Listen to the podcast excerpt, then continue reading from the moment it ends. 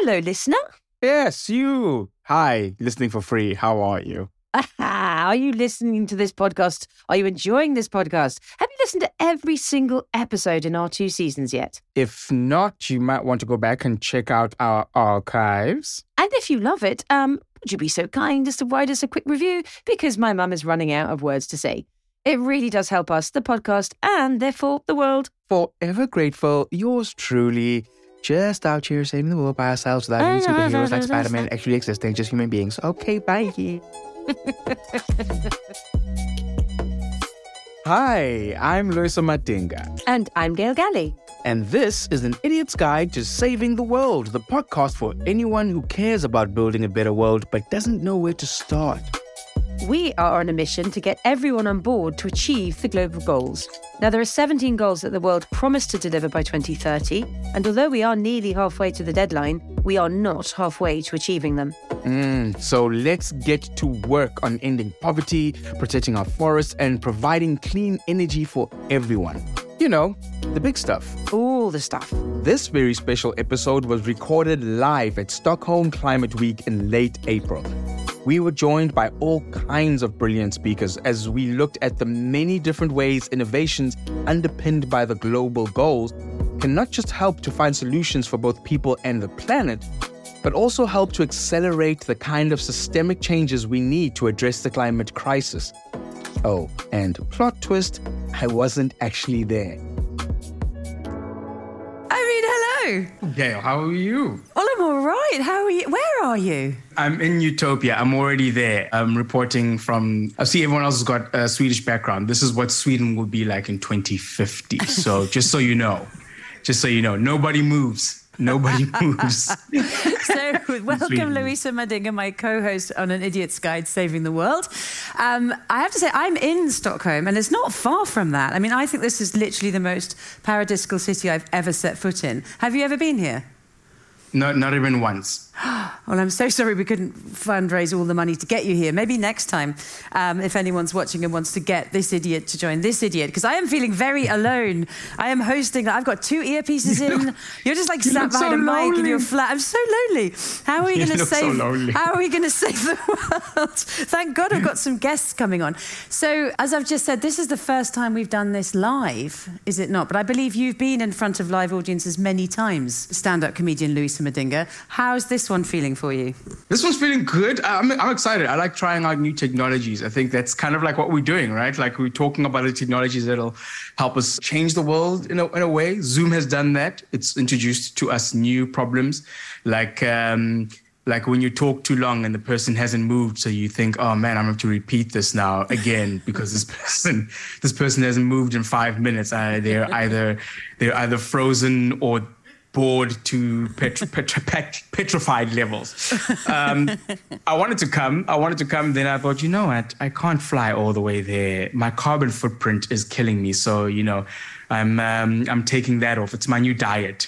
I'm off the carb carbons. I'm off the carbons. I'm carb free. Why is no one made that a thing? So maybe well, that's where we've been going wrong. We've been trying to tell everybody to reduce their carbon counting our emissions. Whereas loads of people are like, I'm, I'm off carbs.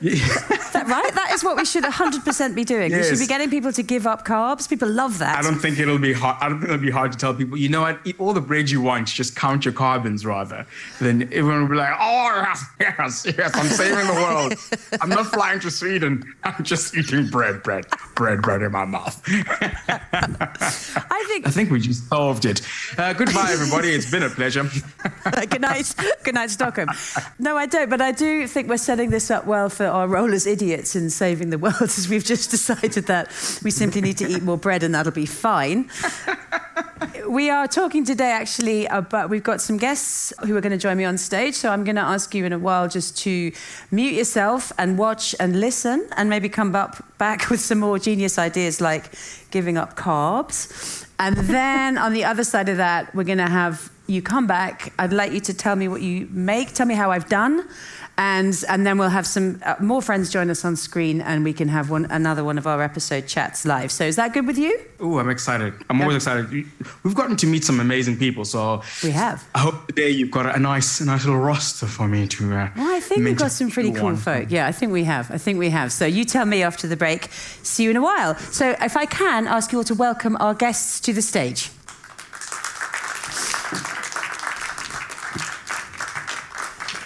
That's br- I can't believe I've got through the first link without actually making anything go wrong with the technology. He's there.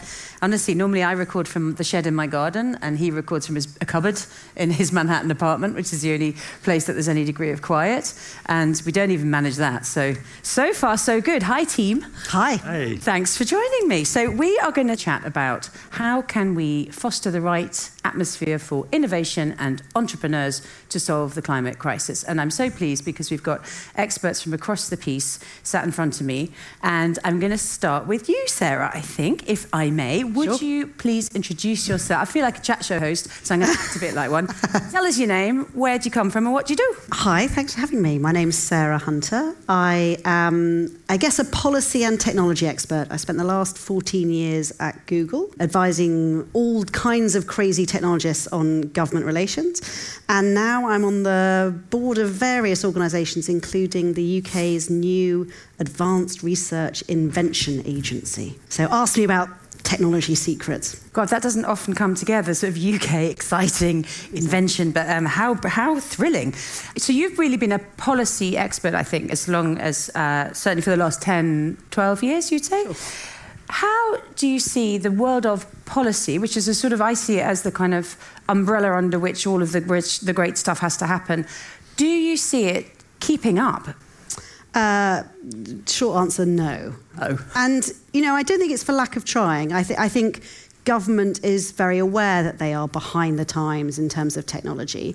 And it's partly because technology does move so. I mean, I think we feel that as, as real people as well, don't we? No sooner have we learnt one new app than something new comes along you know, the next day. So I don't think it's surprising they're behind, but I also think it's partly because most policymakers in the West certainly are sort of arts graduates. They're not technologists or scientists themselves, whereas countries like Taiwan or Singapore, you've got a lot more engineers and scientists in roles of responsibility in government, and they tend to be a bit better informed. But no, I, I, think government as a whole is very behind on technology, and, and that is a problem, particularly in the space of climate. I, I think I've told you this before. I used to run an advertising agency, and I remember once a delegation of ministers coming um, to make a cultural review of, of the sector and of digital technologies. And as they left, they really chuckled and said, "Oh, this YouTube thing. Do you think it's going to? think it's going to take off?"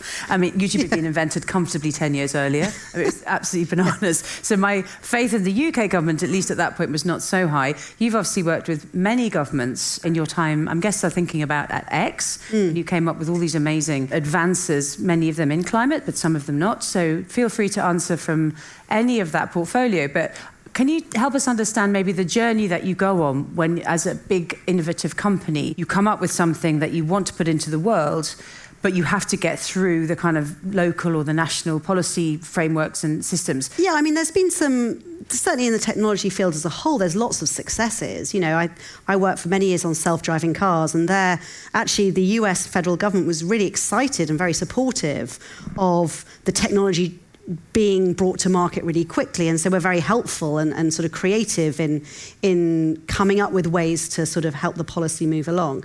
It, in the climate space, I think actually it's the first time I've ever seen a sector where the government and the startups really want things to come to market really quickly. Like for the first time ever, I think the interests are really aligned. You know, if we let the market decide, then yes, climate tech will happen. We will all change to renewables, but it's not going to happen quick enough.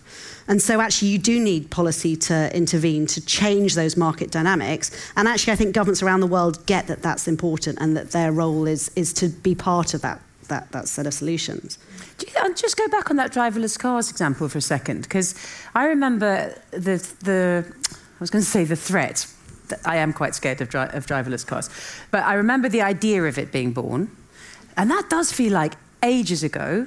and we still haven't got cars whizzing around without drivers in them. Is that a policy lag? Is that because it's fundamentally a bad idea? Was I right all along?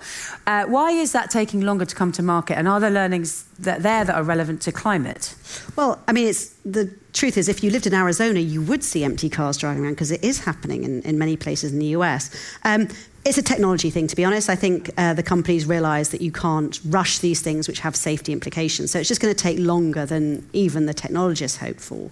Um, but I think there is a lesson for climate, which is so much of climate tech has got a physical footprint. It's not just on our phones, magic overnight, like it feels like technology is. Actually, climate tech is is hardware. It's you know direct air capture in the ground. It's green hydrogen plants. It's really physical things, and those do take time. And sometimes it takes time because you're building things, like you, you can't magic it up overnight. But sometimes it takes time because there are local policy sort of. Um, uh, you have to jump over various sort of rules and regulations to get things built. You have to check with the community. You have to get permission to do things. And that is where I think government could be faster, you know, helping facilitate those opportunities to build things on the ground quicker than the normal processes allow. Um, thank you. I'm going to come back to that human side of things in, in a sec. Um, but for now, I'm going to come to Maya. Let me ask you to introduce yourself. Absolutely. I am Maya Rebermark from Future Earth, who is one of the biggest networks of researchers in, in the world. And we, we basically, there's about 40,000 different people all across the world working to collaborate for advancing research for transformations towards sustainability across multiple different themes.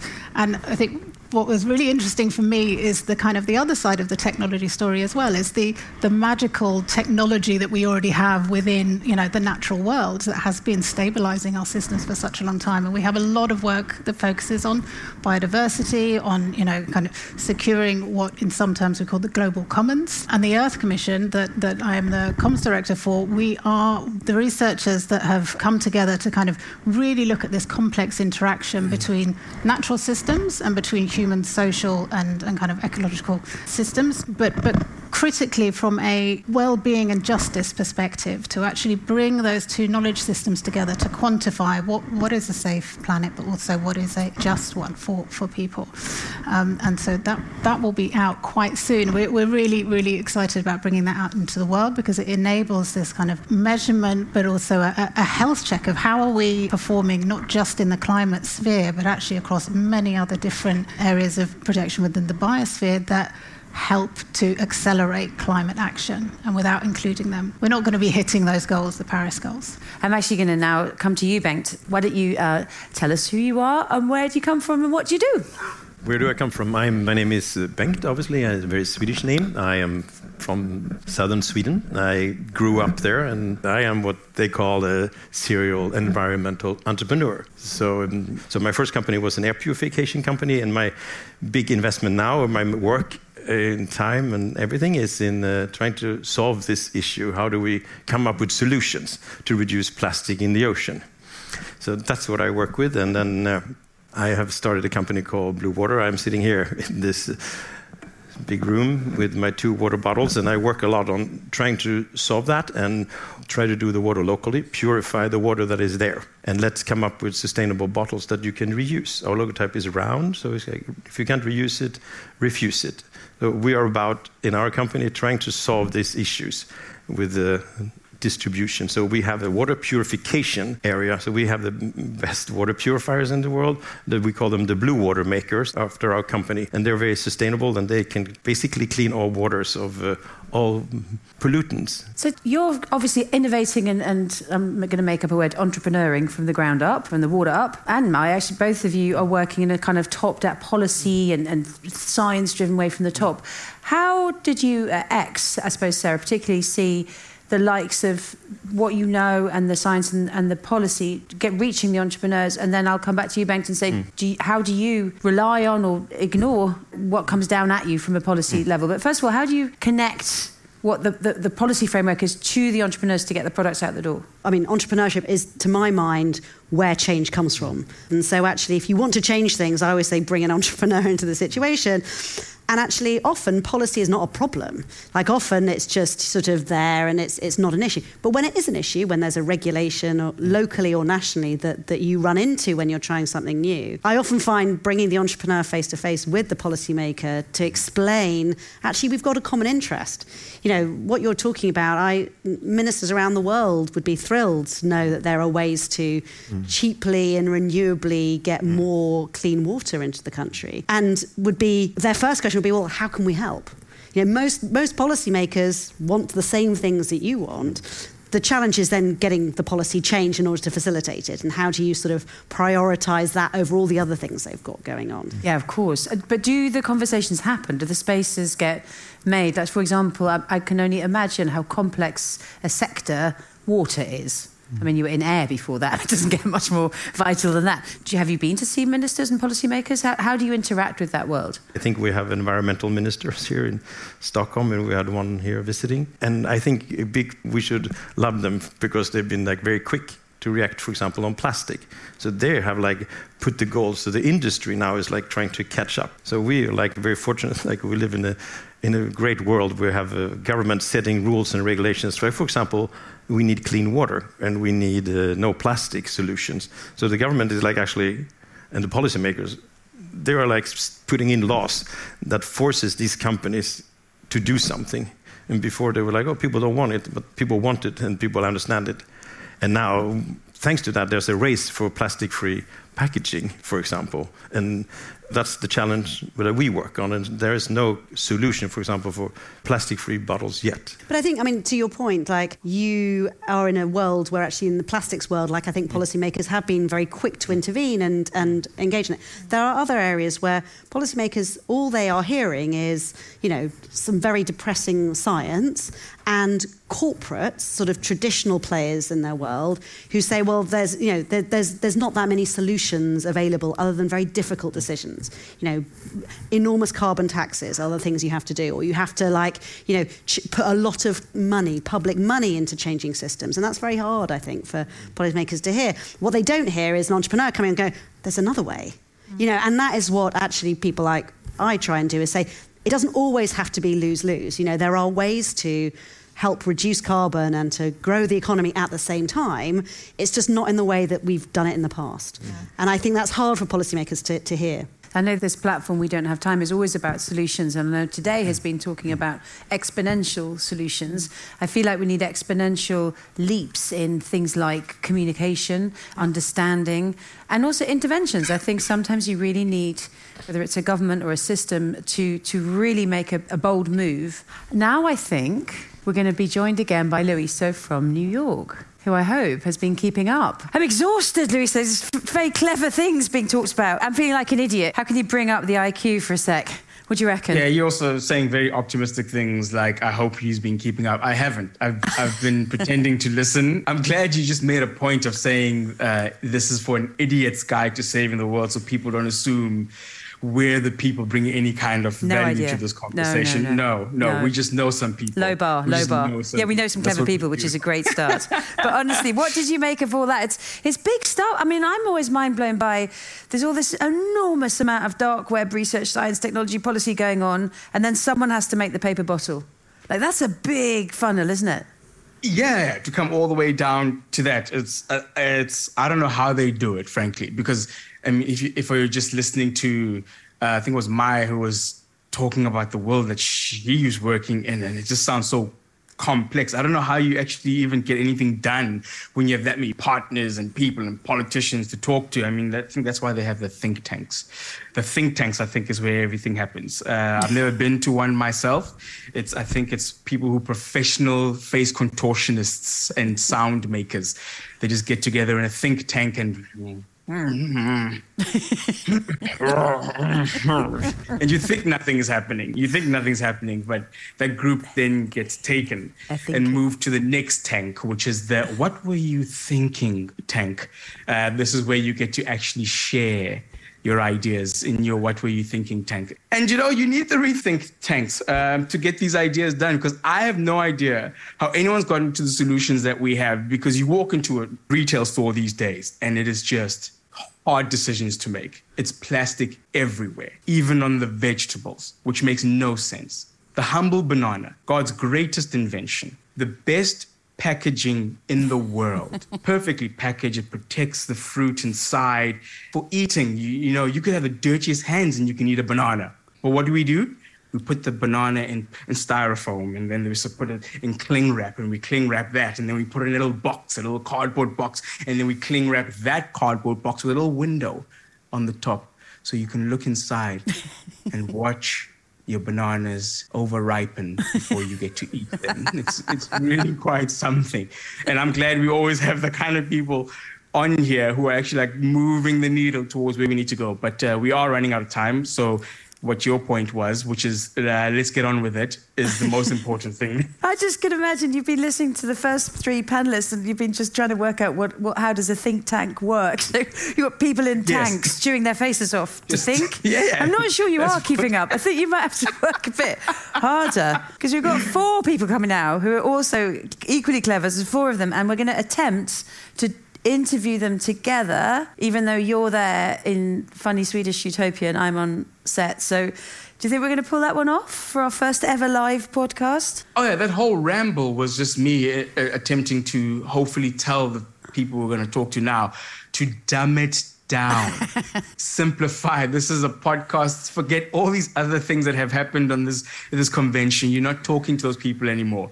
You're talking to average Joes. I think you've done so it. Please. I think you please dumb it down. that sounds like one of those drinking ads. Please drink responsibly. yes, please present responsibly. Not for people with IQs under 18. So I did let on before we, you joined that um, normally I'm in a shed and you're in your cupboard in Manhattan.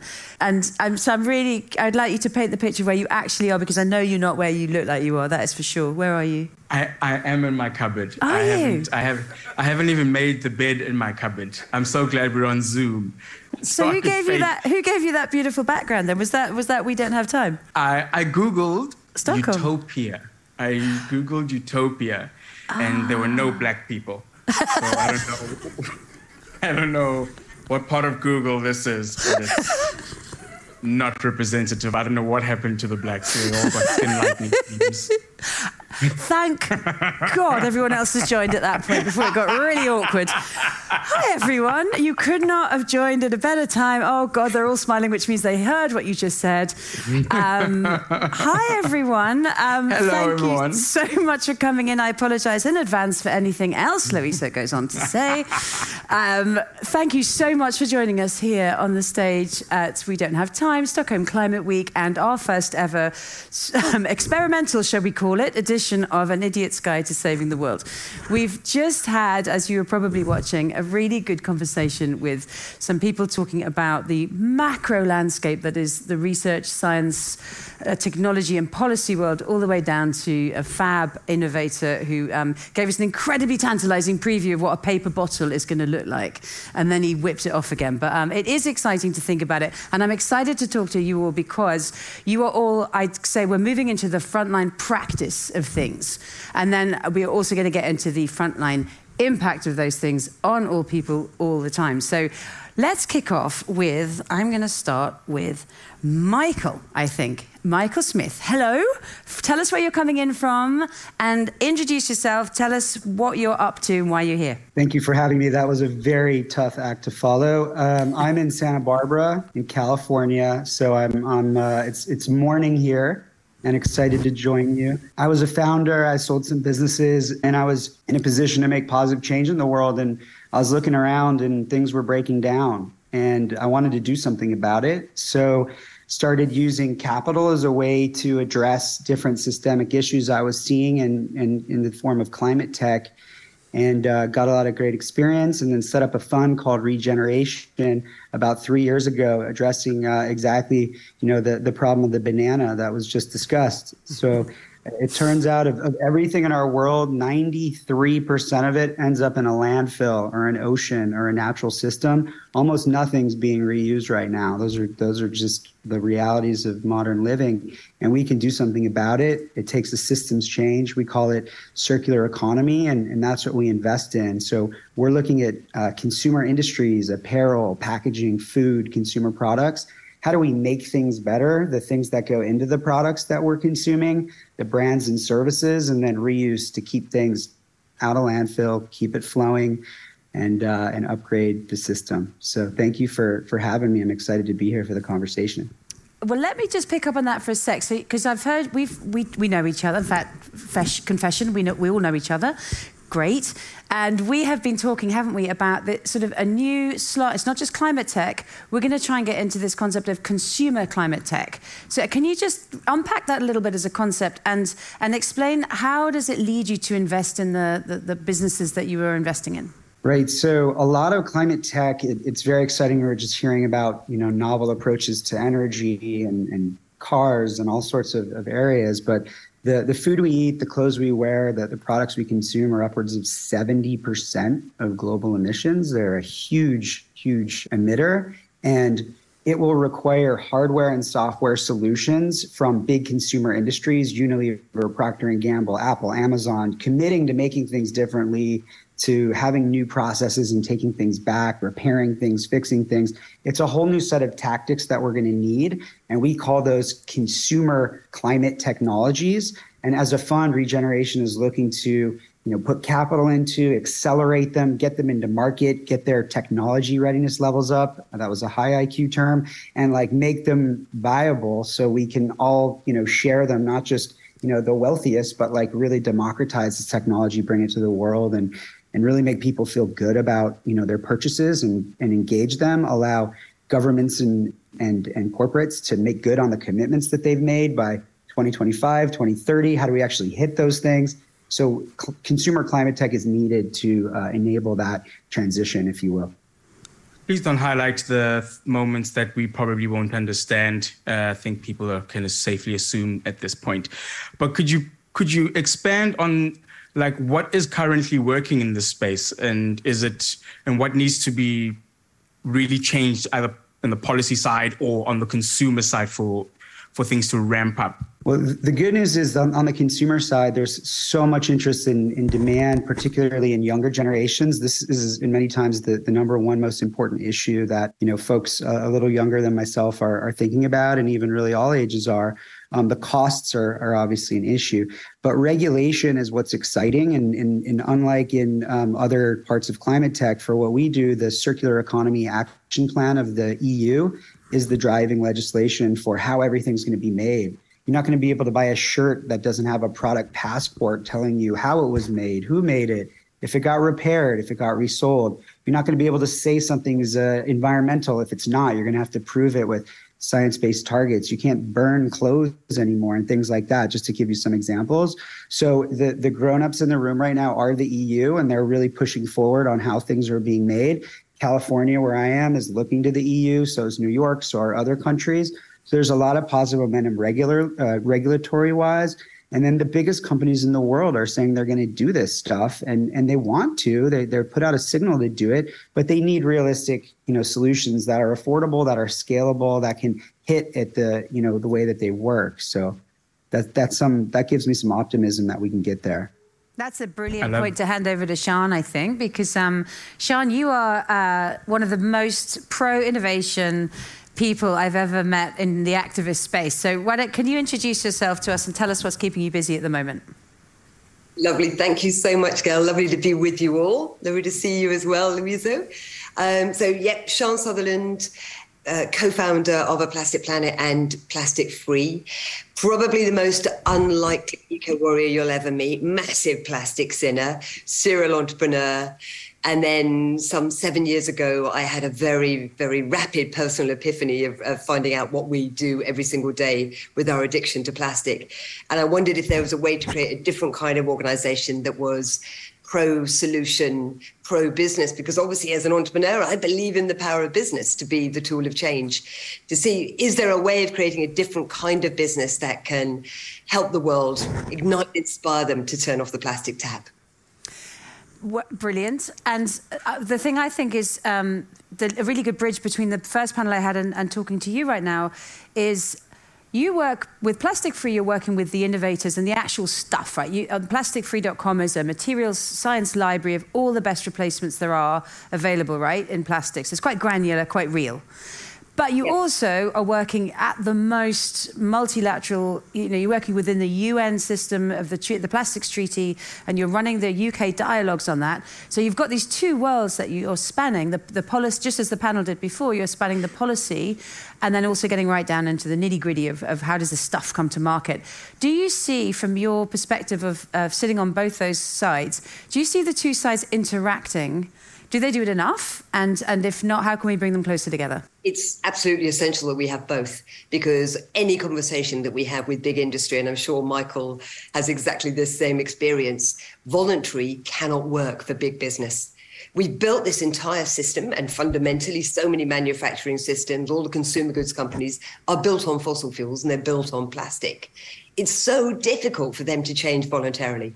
So the new Greenpeace report that came out, and we just think about plastic alone, that came out at the end of last year, not a single big CPG consumer goods company. Sorry, Loyiso. Well, not a not a single um, big industrial manufacturer is going to hit their plastic targets on reduction.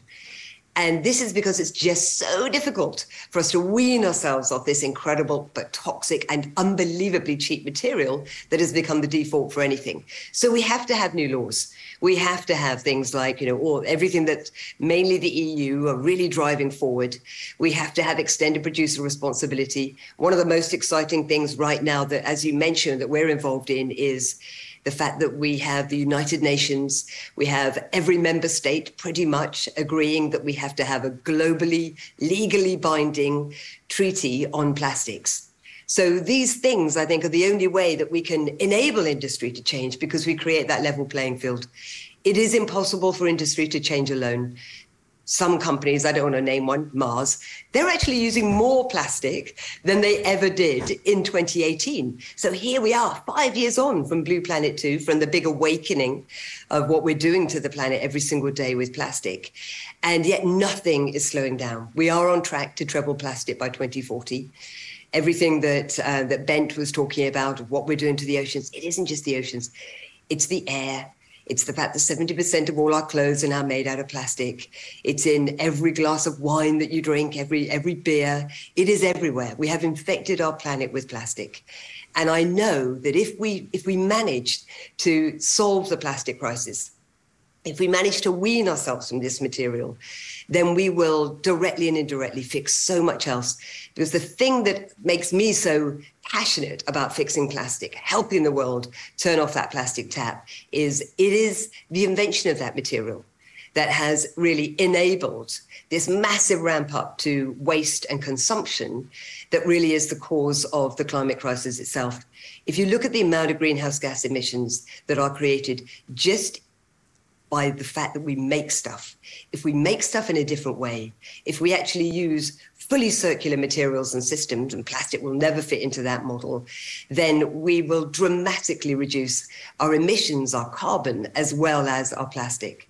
I was lucky enough to come to your presentation when you were here in New York and uh, kind of open up to all these materials that already exist. That's the that's the crazy thing is that a lot of these solutions already exist. Where are you finding is the thing that's slowing down this process. And I know it's a very complex thing from policies to you know, international uh, laws and all of that. Where are you, like, if you could skip one point where you're finding the slowest um, progress in, where would that be?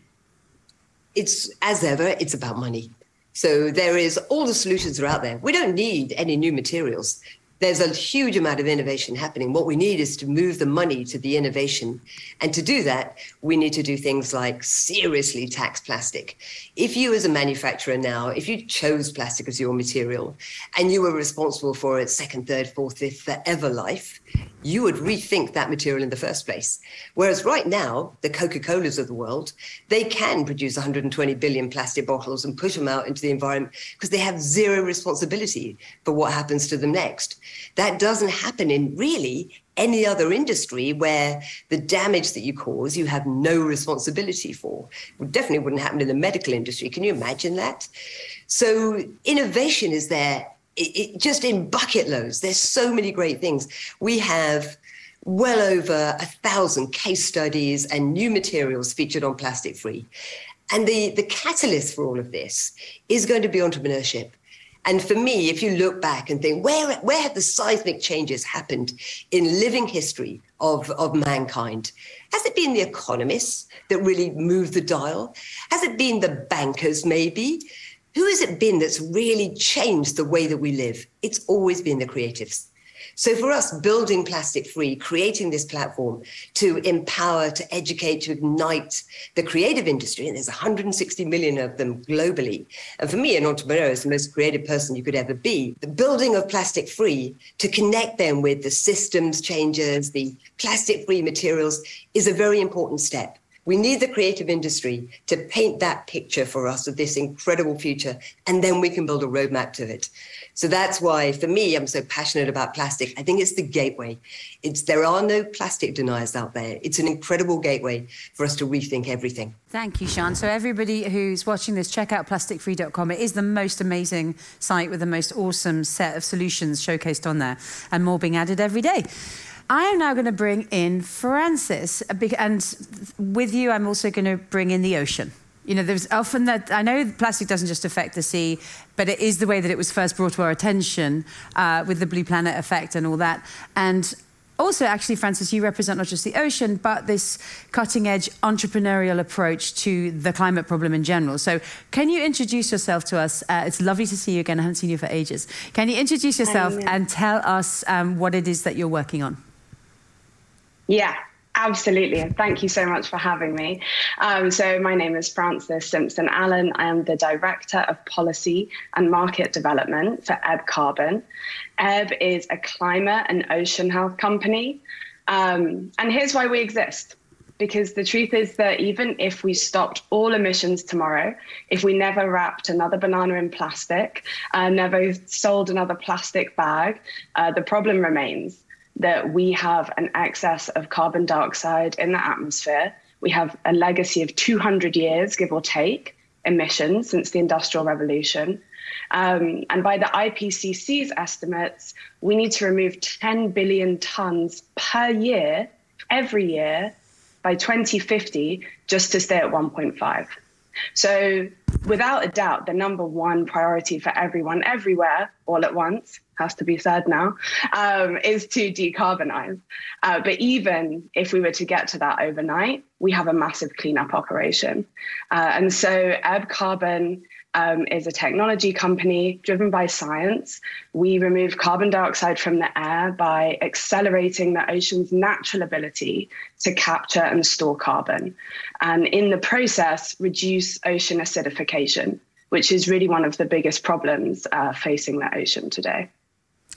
And I mean, uh, what it must be uh, exciting about what you're doing, but also really challenging is the amount of policy areas you are crossing to get that product. You're that you're in charge. You're, one of your titles is um, going to market. You must have to go through so many policy and regulatory kind of issues because carbon removal is not without its uh, controversy for, for sure.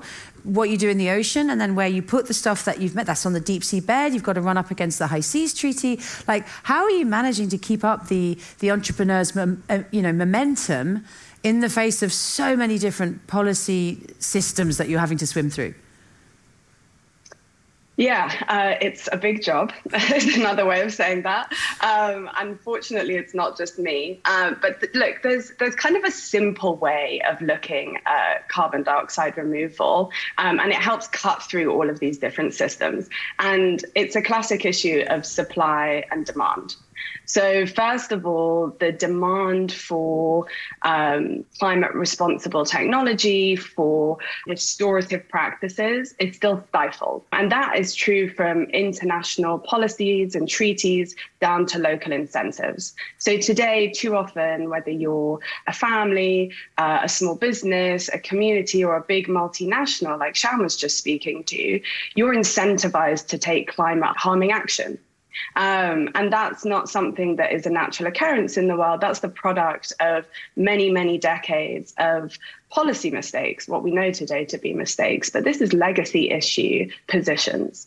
So we can look at how we're creating a market and an environment where every action, every decision point across our global economy is incentivized responsibly. Um, so that's the first piece. This incorporates, I should say, the global justice angle. Um, we know that historically high emitters have a disproportionate responsibility to work on this cleanup. Um, that conversation has started at COP and, and the other UN forums, but it's really just the beginning of how these legacy polluters are going to pay for the restoration we need on our climate. Um, but the second is the supply. So once you build the demand, you have to figure out the supply. Um, and today there's a chokehold on supply for responsible climate technologies. We're still expected to deploy using a playbook that was decided by old industry. So the regulations are inadequate, the permitting regimes are inadequate, um, and we don't have the paradigms we need to account for the risk benefit trade offs as well as the cost of inaction. So there's through lines from the United Nations down to the small local communities we're working with on the coast that are the ones really bearing the brunt of this inaction. Um, but it's definitely a lot to do. And, and speaking to that point, I mean, like there's so many players involved. When you guys are approaching this, whether it's, I mean, like, because you're talking at a very global level, but you have mentioned that, you know, on the ground level, how, how do you manage how you're talking to each player that's involved. And like how do you how do you straddle all the different communications? Well i should say that where we're looking to deploy our our technology the site we start in those communities by listening. We don't go to those communities talking. And that's because we're committed as a company to re- deploying responsibly. Um, and that means not only going to communities where we can help combat the local effects of uh, ocean acidification, where they're really feeling the pain of that problem in their daily lives, but also learning from local communities. And a lot of the time, that looks like tribal nations, that looks like local NGOs, um, aquaculture farmers, folks that are growing oysters and, and salmon, um, because they know their ecosystems better than anyone. And they have an idea of where the real pain points, but the opportunities are. So we start by listening, but then we look at designing our systems, designing our projects in partnership with those communities so that we can really accelerate um, the benefits. And I know we spoke earlier about the IRA, the Inflation Reduction Act in America. You know, I have to say that one of the best things that IRA has codified is this requirement for community benefit agreements for a lot of the federal funding that's been made available. This means that companies that are going to take advantage of government funding to accelerate these technologies have to have a legal agreement around community co benefits in the areas they're deploying. Um, and the Justice 40 initiative means that 40% of those benefits have to prioritize historically um, disadvantaged communities. So there's some really smart policy work that's gone into this, um, but it's certainly necessary, not sufficient. We're still not there yet. But I'm really glad you ended uh, what you were saying where you did because it's the perfect time to bring in Dominique. Um, and, and I know all the things that you work on and care about very much. So, Dominique, welcome. And uh, would you introduce yourself and let us know what's keeping you busy? Absolutely. Hi, everyone. Um, so great to be here. So, I am a queer social entrepreneur and climate activist. Um, and I come to this conversation with a few different hats, um, I think, as a lot of us do. Um, I'm the co founder uh, and former executive director of Youth Climate Lab, a global organization accelerating climate projects, climate ventures, and policy ideas led by youth in over 77 countries. Um, I'm no longer involved in that. Now, younger, cooler people are running it. Um, and so do check out their, their awesome work. But I'm spending a lot of my time these days um, working with, as part of the Climate Justice Just Transition Donor Collaborative, trying to increase philanthropic investments into climate justice and just transition, um, especially into youth led solutions. Um, and also working with climate tech companies and sparking you know, kind of all sorts of, of, partnerships, really trying to explore the role of climate tech in advancing uh, climate justice. And so basically, I mean, over overview of my roles is really just how do we make sure that these tra- these transitions to uh, a safe and just future is really for everyone, and making sure that we're not losing sight of, you know, the whole purpose of the SDGs, the world's to-do list, which is to leave no one behind. Oh, that's perfect that you that you actually mentioned that the, the idea of a, a just future because in all these conversations that we have, it's it sometimes worries me that some people will be left behind, and most of the time, it's you know it's in it's people in the developing world, and you know a lot of these technologies will be 20 years ahead uh, later than we will even experience it in the first world. Uh, I say that now because I'm in New York, whereas a few months ago I would have said help us. I'm in South Africa.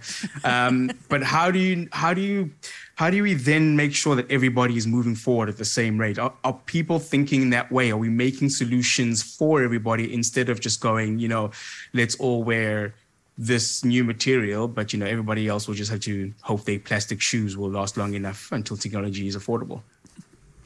Yeah, this question of how do we make innovation work for all is actually, you know, my favorite icebreaker when I go to climate tech events. um, but it's it's a really big one. and I think it starts with with us recognizing and uh, making sure that we're not just talking about the what, but really the how. How are we building these solutions, and also who? Who are we working with? Who is leading these solutions? Who is getting funding? And who are these solutions really benefiting?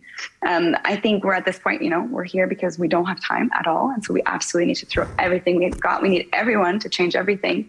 Um, but we can't do it in ways that perpetuates and exa- exasperates current inequities. We know that climate change, Frances, you, you mentioned this, um, and it's been mentioned, of course, before, is in this in this panel is that you know climate change is impacting those who've had the least to do with causing the problem.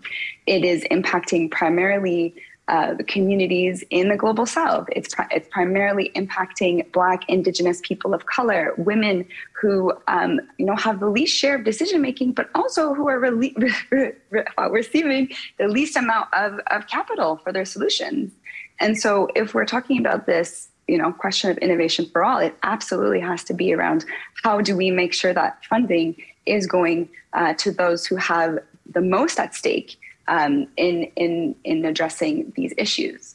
Um, for me this is very much rooted in in radical collaborations. I've heard that you know buzzword mentioned in this panel. It's my favorite buzzword.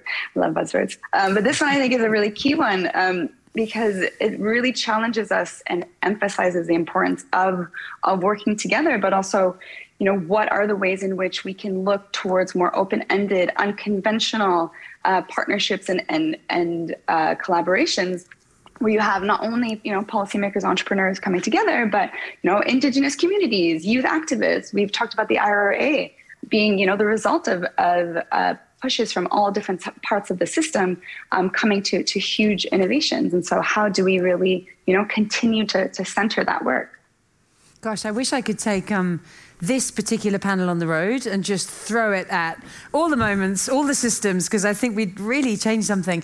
And we're going to run out of time, which is, um, I mean, it's, it's on brand. We have no time, but it's annoying because we have not a lot of more time. There's never so, no time. There's never enough time. So I am going to ask maybe a last question to all of you, and because um, I'm not too. Um, boss, bossy, I don't mind who answers first. So maybe raise your hand if, once you think of what your answer would be.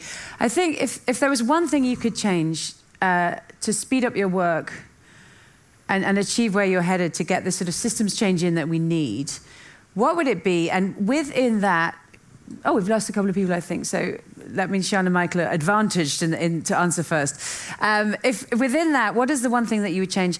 And and if, it, if it's relevant, what is the role of activists and citizens in this? We've had a lot of talk today about uh, government policy, you know, research coalitions, all really needed and necessary. But if there's one thing that you could do right now as entrepreneurs and campaigners, what would it be? look, we're all, you know, citizens. We all have actions that matter, whether you're, you know, working out in on a farm, whether you're running a government, everything in between. And so, you know, that in and of itself can mean something when you pull together, when you bring these communities together and, and, and actions in incredible groups like we just heard from. So all of our all of our actions matter. Um, we have the solutions that was also said, and and they exist. So that's hopeful. The problem is we have to overcome, you know, upwards of 100 years of, of action in the other way. So we need whole new sets of systems. So ideally, we can redesign things and do them in line with a lot of what you know Dominique just shared, where everyone is participating and, and it is feasible and possible. You need government to lead and, and be aligned on the on that collaboration. You need the big corporates to be willing to take a leap and to take chances on new technologies. And the unlock for us on your question is we need capital early on to be willing to think a little longer than next quarter. Think, you know, a couple years out. Think just beyond the other side because if we keep doing more of the same, we're going to be heading in the direction that Sian was highlighting, which is it's it's getting worse and worse even with all these great solutions. We need action now. Action so capital now capital, capital, all systems change. All systems change, capital and action. Now, Sian, you put your hand up. What's your What's your uh, one thing? I feel I feel bad, girl, because I can see Frances and Dominique, and you can't. So that, that pick me, pick me. Um, uh, so I'm gonna um, I'll make it really snappy. I had a call this weekend from one of the TV channels in the UK saying. Could you come on and be part of a debate about the fact the UK government are now saying we need to have seven bins in every UK kitchen. What do you think about that? What, what, which side of the debate would you be on? I said, I'd be on the side of the debate that says, why is there one bin? Why is there a bin? Can we fundamentally ask ourselves why we have normalized waste? So my call would be let's ban the bin. Can you imagine if we suddenly thought nothing can be single use, be it plastic, whatever we make it out of, everything has to be re- reusable. Go back to that original system that, you know, before plastic broke it, where everything we made had a second life, third, fourth, fifth, forever life. Wouldn't that be amazing? So, so my action would be radical because it would be ban the bin. So simple and yet so massive. Ban the bin. I love it. Okay, I'm going to come to uh, uh, so Frances waving her hands first. I'm going to be even snappier. I'm going to say put a price on carbon, fix the economic distortions, don't put the burden on the poorest in the world to make the responsible choice when it's often too expensive. Absolutely. Which handily, for, for waiting, Dominique, you get to have the final word. I would say that let us value multi solving. You know, we can feed one bird with two scones or as many scones as possible. Um, and this issue of climate must be, you know, multi-solved with issues of gender equality, poverty, you name it. And so I think it's very much, you know, recognizing that we can multi-solve and, and funding models and founders should be looking at how um, we can really get, you know, approaches and solutions that are multi-solving in, in this current time. Amazing. Thank you. Thank you all so much. And for everyone so watching, honestly, look these guys up. They're all amazing. And I very much hope to see you all again soon and possibly get us all together one of these moments. But thanks for now, guys. Thanks so much. Thank you. Thank you. Bye bye. That was brilliant. I mean, that honestly. Yeah, yeah. What was wasn't that great? Where have you? I need you back. Where have you it gone? Was so, it was so good. Am I not still there? Am I? Yeah, yeah, yeah. yeah. We got you. We can the hear you. We can hear you. Well, yeah, you've, you've gone to well, heaven basically, but we can hear you. Just can't see. You're sort of in the cloudy swirl, but we can hear I'm you. I'm still here. Oh, I'm you're still back. Here. Brilliant. Hi. So I think it's brilliant. I think uh, Sian said something that I hadn't heard before, which I think was absolutely brilliant, which is the idea of manufacturers should be responsible for the for the for the entire life of these plastics, and and that just changes how we use them because they are a forever forever thing. So they should be responsible in terms of how they think about how they make them. Like, okay, cool, you can sell it, but you have to have a system that, you know, what happens when it breaks, what happens when it gets old. You should also be responsible. I think that's that was very important in in, in changing how we we because if you can't solve it, stop using it, kind of a thing. Yeah, yeah, I think that's it, isn't it? Is that if it is if it's such a problem that you can't deal with it in your own kitchen yeah. without a bin, then you shouldn't have brought it into the kitchen Just in the first place. And if yeah, we all stop yeah. doing that, then we'd be in an incredible place. The thing I really liked was um, that we ended in a place of intersectionality and like a holistic mm-hmm. solve. Like you asked the question, and, and Dominique answered it about we can't solve these things in a way that people are left behind or that they disproportionately benefit the developed world. And yet again, the developed world gets wealthier and uh, you know and happier and safer, and the developing world has to, as you say, manage with its plastic shoes and hope that they don't break. You know, so yeah. I, I think I think we did it. I think we nailed it. That was our first live podcast. We had to be clever. We had to listen. Witty. You listened. We had to be interesting. We had to let people talk. I think we did well. I think we, had, we, did well, and it's just it's just exciting to be able to bring all these people in because I think what we've what I've found was really the integrating theme throughout the season that we've done of the podcast is the idea of everybody has to be involved. It's the idea of it's integrated, it's complicated, but if if, if we don't bring everybody in from indigenous to national policy levels, we're not going to solve this. And I think that comes up without us even asking. So it's good that everybody's already thinking in that way. And it's exciting that, you know, empower the smallest to the biggest and we can get to the end. Together we're going to get there, right? So yeah. So there we so look, let's treat it as if it's the end of a podcast. So this has been an idiot's guide to, to saving the world. Just Thanks to We Don't Have Time and Stockholm Climate Week for having us. If you want to find us an idiot's guide to saving the world, we are on wherever you get your podcasts. And so that is going to be me, Gail Gallie, saying thank you very much. Goodbye. And Loyiso Madinga saying free the banana. Bye.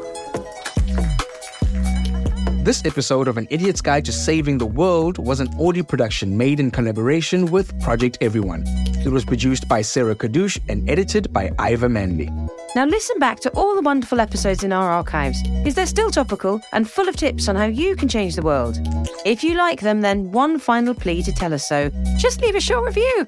Thank you, and we'll see you next time.